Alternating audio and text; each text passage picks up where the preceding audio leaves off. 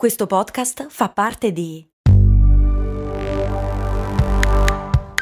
Voice Podcast Creators Company.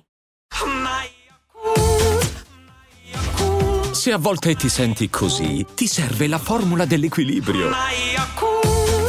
Yakult Balance, 20 miliardi di probiotici LCS più la vitamina D per ossa e muscoli. Cose molto, cose molto, cose molto umane. La puzza di cane bagnato. Eh, a tutti è successo di salire qualche volta in ascensore e sapere che il cane dei vicini era appena tornato dal giretto, insieme ai vicini si suppone, perché piove e in ascensore c'è una puzza nauseabonda. Ma come mai i cani puzzano di cane bagnato quando li bagni? È una magia fantastica. Beh, in realtà il motivo è piuttosto semplice. Il pelo dei cani, eh, quando si bagna, libera tutto l'aroma canino eh, che in realtà è prodotto da tutta una serie di lieviti, quindi di funghi e di batteri che si che stanno nel pelo. Ma eh, solo quando si bagnano? No, sempre sono pieni di batteri e di funghi fra i peli, i cani. Che bello! Eh, solo che quando si bagnano, ovviamente il processo di asciugatura riesce a liberare tutta una serie di composti aromatici che raggiungono con gioia le nostre papille gustative e le nostre cellule olfattive. Che figata! E Qual è la cura? Intanto la cura gli toglie un odore che a loro in realtà piace, perché a loro piace sapere di quello che sanno, e, poi in realtà non c'è. Cioè, è controintuitivo fargli il bagno e, asciuga- e asciugarlo il più rapidamente possibile col phon.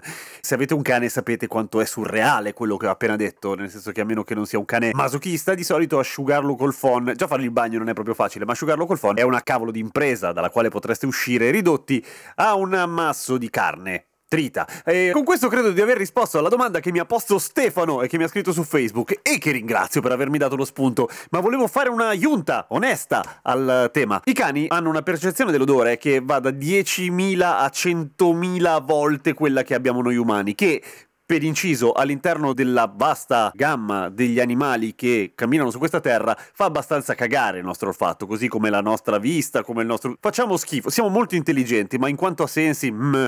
Comunque, per fare le proporzioni, ora, è già difficile capire quanto è 10.000 volte più potente l'olfatto, ma se fosse la vista, mettiamola così, quello che noi vediamo a 300 metri, ok? Quello che tu riesci a individuare a 300 metri, un cart- tipo uno stop, e se eh, l'olfatto fosse la vista, il cane lo vedrebbe a 3000 chilometri. Cioè, da qua, da, da, Milano a Reykjavik. Quindi tanto, ok? Quindi è ancora più incomprensibile il fatto che gli piaccia così tanto puzzare. Ma non finisce qua, perché i cani hanno una passione smodata per due sostanze, la putrescina e la cadaverina. E che cosa produrrà la putrescina e la cadaverina? Queste due sostanze dal nome affascinante. Eh, le carcasse di tutti gli animali, ahimè. Se avete dei cani e siete padroni di cani, cani e padroni di cani, lo portate in campagna piuttosto che nei boschi, avrete notato la passione che hanno i cani per gli animali morti, perché arrivano con il loro olfatto ipersensibile, avvertono il cadavere, lo annusano da vicino e poi ci si buttano di schiena a capofitto. Perché lo fanno? Perché? Perché ci odiano e gli piace il fatto che non lo dobbiamo portare a casa che sembra che abbiamo rubato la macchina di Hannibal Lecter?